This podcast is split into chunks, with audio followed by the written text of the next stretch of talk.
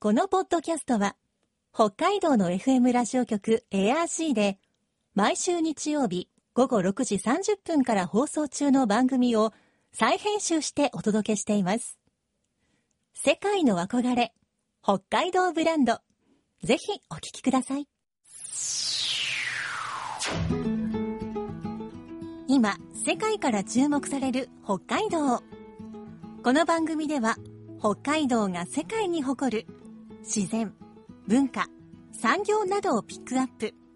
北海道の持つ魅力や可能性をゲストの方に伺います。お相手は鈴木舞です。今回のテーマは、北海道のキャンプ場。キャンプ場の多さが日本トップクラスの北海道。雄大なロケーションの中でアウトドアやバーベキューを楽しめるのが特徴です。特に7月8月は日本各地からキャンパーが訪れ、北海道の夏を満喫します。さらには外国人の利用客も増加していて、北海道は日本全国、そして海外からもキャンプを楽しみに来る憧れの地になっています。今週と来週は自らも全道各地のキャンプ場をめぐり情報を収集キャンピングカーのレンタル事業を手掛ける北海道ノマドレンタカー代表安倍晋也さんに北海道のキャンプ場について伺います今日のお話のポイント鈴木舞のマイポイントは？パーフェクト。世界の憧れ北海道ブランド。この番組はあなたの明日を新しく北海道創価学会の提供でお送りします。今週と来週は北海道ノマドレンタカー代表安倍晋也さんにお話を伺っていきます安倍さんよろしくお願いしますはい、よろしくお願いします。えー今日は、えーキャンプ場のお話をいろいろと伺いたいんですがはい。安倍さんが、まあ、キャンプの世界キャンプ場の世界と関わるようになったきっかけって何だったんでしょうか？僕はあの、やっぱりおじいちゃんがですね、小さい頃からいつも海に連れてってくれて、はい。で、その海を見てると、この海の向こうにはいろんな海外があって、うん。っていうところからこう、なんか自然の中で遊ぶ釣りとかキャンプとか、まあそういったことをちっちゃい頃から、まあうちの父が連れてってくれまして、まあそれでもう、あの、キャンプをずっと昔からやっております。うん。じゃあもう子供の頃から自然とこう生活の中にちょっとキャンプがあったいろいろ連れてってもらう機会も多かったということなんですね。そうですね、もう毎週大体もう、キャンプとか、あとちっちゃい頃から僕サーフィンやってたので、はい。海とか、いろんな自然に関わる仕事、あの、遊びばっかりですうね。ん。そして大人になってお仕事にもなったと。そうですね、もう趣味と 仕事が一緒みたいな感じですね。うん。さて北海道にはキャンプ場ってどのくらいあるんでしょうか？はい、あのーまあ、最近どんどん実は増えてまして、はい。えっ、と、まあ、去年ぐらいだとおそらく360とかあるんですが、うん。また今年も、あのー10、20と増えてますので、知らいないうちにこう民間のキャンプ場が、あの、少しずつ増えてるブームになってますね。やっぱり全国的に見ても北海道はキャンプ場多い方なんですか？あもう本当にあの、どこの町行ってもキャンプ場があるぐらい、キャンプ場天国だと思います。え。ーあのこれだけたくさんあるということはやはり北海道のキャンプ場の利用者数も年々増えているということなんでしょうか？はい、あのー昔一時期オートキャンプのブームがあったんですが、それからちょっと一回減ったんですが、うん最近またあのいろんなアウトドアブームとか、はい。このコロナ自粛であの逆に人数がいきなりドーンと増えてるいう状況ですね。ちょっとコロナ自粛もあったけれどキャンプならこう限られた人数で自然の中ではい。綺麗な空気の中で楽しむことができるぞみたいな、はい、そうですね。はあまたじゃあ新たなブームがこう広まりつつあるという感じでしょうえかあのここに来てまたこう新しいその初めてキャンプやる方がはいキャンプに触れて、またあのそこからいろんな形で広がっていると思いますね。うんでは北海道のキャンプ場の魅力どんな魅力があるでしょうか、はい。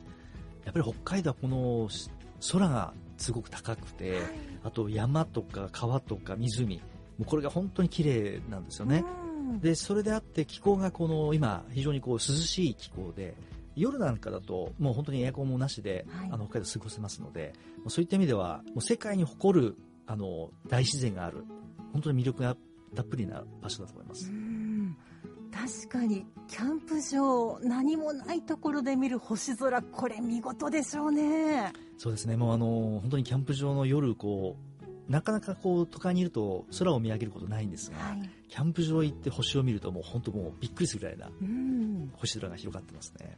もうそれにあまり北海道に住んでいたら意識したことがなかったんですけど確かに日本でも場所によっては夜も暑そうですもんねそうですね、ここ最近やっぱり地球温暖化で、はい。もう本州のキャンプ場は夜でももう暑くて、うん。本当寝苦しいので、北海道はそういう意味では本当に涼しあの涼しいのでいいと思いますね。こ。の時期も快適ですよと。快適ですね。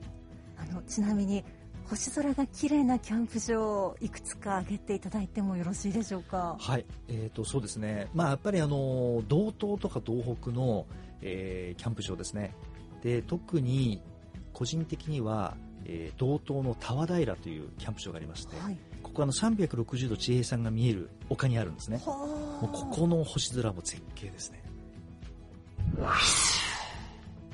北海道のキャンプ場の中で、うん。特に人気が高いキャンプ場ってあるんでしょうか？ありますね、あのーやっぱり各エリアにいろんなキャンプ場があるんですが、はい。例えば東野の宝田キャンプ場ですとか、はあとは苫小牧にある、えー、とオートリゾートアルテンというキャンプ場とかですね、まあ、トイレが綺麗だったり、うん。あとはそのやっぱりなんですかね場内がこう適度にこう間隔が離れてて、はい。であと近くに湖があったり、うんうん。景色がいいキャンプ場ですね、まあ、そういったところはやっぱり人気がありますね。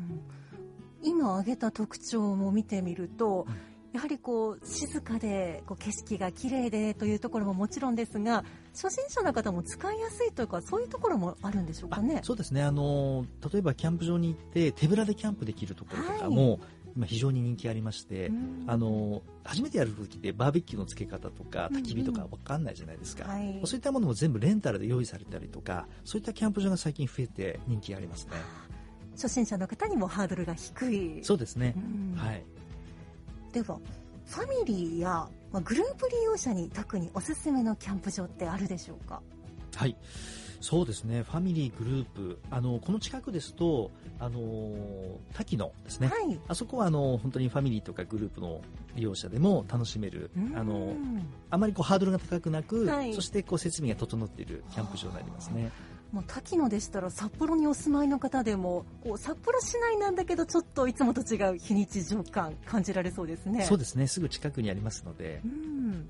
では自然を楽しめるだけではなくアウトドアアクティビティが充実しているキャンプ場これどんなところあるでしょうか？はい、そうですね、あのーこれやっぱり北海道はあの例えば釧路とかとカヌーを川下りをしたりとか、あとは、えー、と標津にペコラというキャンプ場があります。はい。でここはあのーキャンプ場に泊まってちゃんとカヌーのガイドさんがいてですね。であのキャンプ場に滞在しながらそのカヌーを楽しめるというそういうキャンプ場がありますうね。ん。初めての方でもじゃあ教えてもらってチャレンジできたりするんはいです、か、あの全て道具からですねカヌーからあの全て用意していただきますので小さなお子さんから皆さん楽しめますね、ちなみに安倍さんもカヌーやられたりするんですか？僕はあのカヌーは持ってないんですけどあのたまにそういう一緒に行ってカヌーしたりとかっていう感じですね、持っていなくてもやはりそういうふうに貸してくれるところだったらもうその場に行ったら楽しめちゃう。はいそうですね。あの支笏湖なんかもその体験カヌーがありますので、うん。あのやってみると本当になんですかね水の音だけがするような世界とてもいいと思います。そっかカヌーだったら自分の体と水面がすごい近いってことですか？そうなんです。もうなんかあの透明な湖とかだと自分がこう空に浮いているような感じの気分になりますね。それは体験したことないです。新緑や紅葉など四季の美しい景色が楽しめるキャンプ場といえばおすすめどこでしょうか？はい。えっ、とですね、えーこれはあの、羊蹄のふもとにあります、えー、マッカリの焚き火キャンプ場っていうのがあります。はいここはあの、羊蹄山が目の前にドーンと広がってまして、もう、春、夏、秋、冬と、あの、いろんな羊蹄山が目の前に見れると。本当にあの素晴らしい景色を楽しむことができるキャンプ場ですね。えっ、と、マッカリの焚き火キャンプ場ですか？はい、真っ赤にある焚き火キャンプ場ですね。焚き火ってあの、火をくべる、まさにあの焚き火のことですか？そうで。す。えーここはあの焚き火がし放題で、で手ぶらでキャンプが行けるうんグランピング施設が整っているところですね。えーそれはちょっと贅沢な気分も楽しめちゃう。そうですね。しかも羊蹄山の美しい景色が楽しめる、うんそれはもうゆったりとした気分でじゃあ山を眺めたり周りの景色を眺めることができるんですね、そうですね。冬の寒い季節でも利用可能なキャンプ場ってあるんでしょうか？はい、あのここは最近結構あの増えてきてますね。はい。あの冬のソロキャンプの人とか、へえーまあ、本格的な装備を整えてですねやはい。るキャンパーの人が実はすごく増えてます。へえということは北海道の冬ですからもちろんこう雪も積もったりしてますよね。そうですね。そんな中。あのちゃんとこう雪の中でもまあ中はさあの暖かくはないですが、うんうんうんちゃんとこうストーブとかですね、そういったものを全部準備をして、はいあの皆さんキャンプを楽しまれてますね。ちょっとそこは上級者向けというかそうですね。やっぱりあのある程度やっぱり装備がちゃんとないと、うんあのできないキャンプだと思うんですけどね。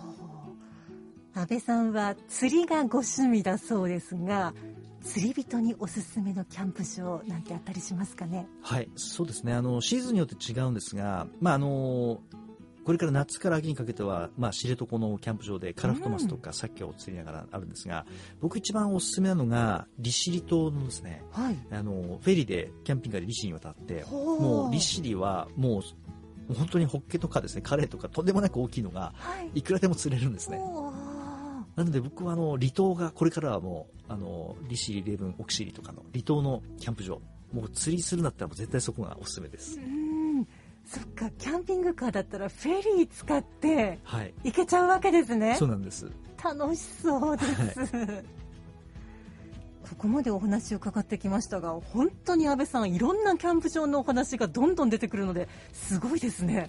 あの基本的にそのうちあのキャンピングカーのお客様に案内するのに、はい。北海道のキャンプ場全部回ったんですよね。はあなるほど。じゃあその中でもいろいろこうここは初心者向けだなとか、はい。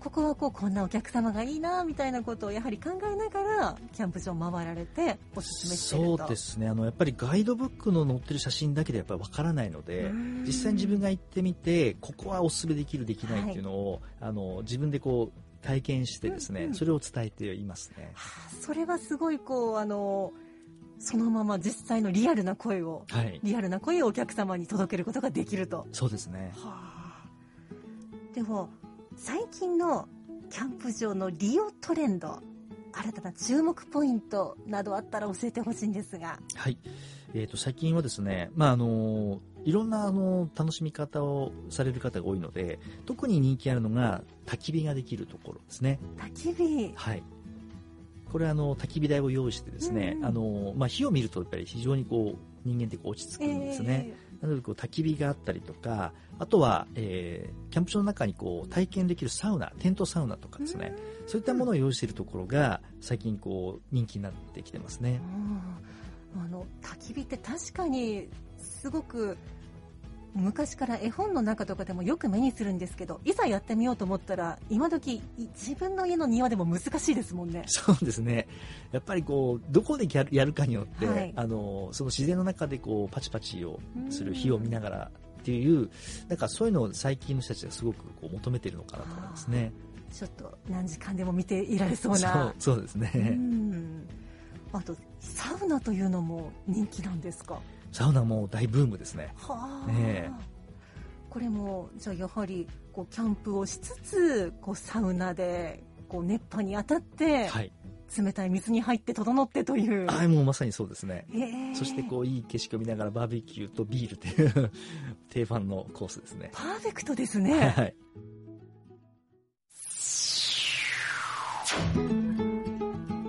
世界の憧れ北海道ブランド今回のゲストはキャンピングカーのレンタル事業を手掛ける北海道ノマドレンタカー代表安倍晋也さん。今日のマイポイントはパーフェクトでした。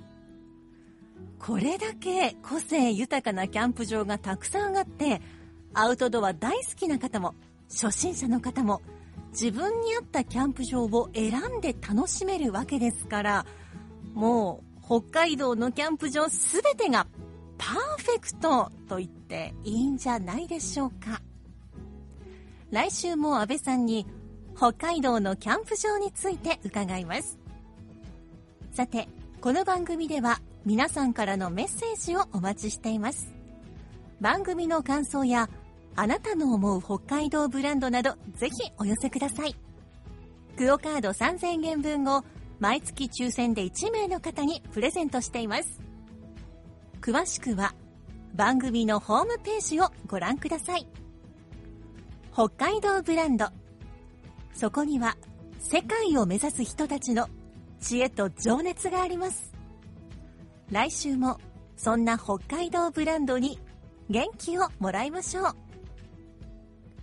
ご案内は鈴木舞でした。世界の憧れ北海道ブランドこの番組はあなたの明日を新しく北海道創価学会の提供でお送りしました。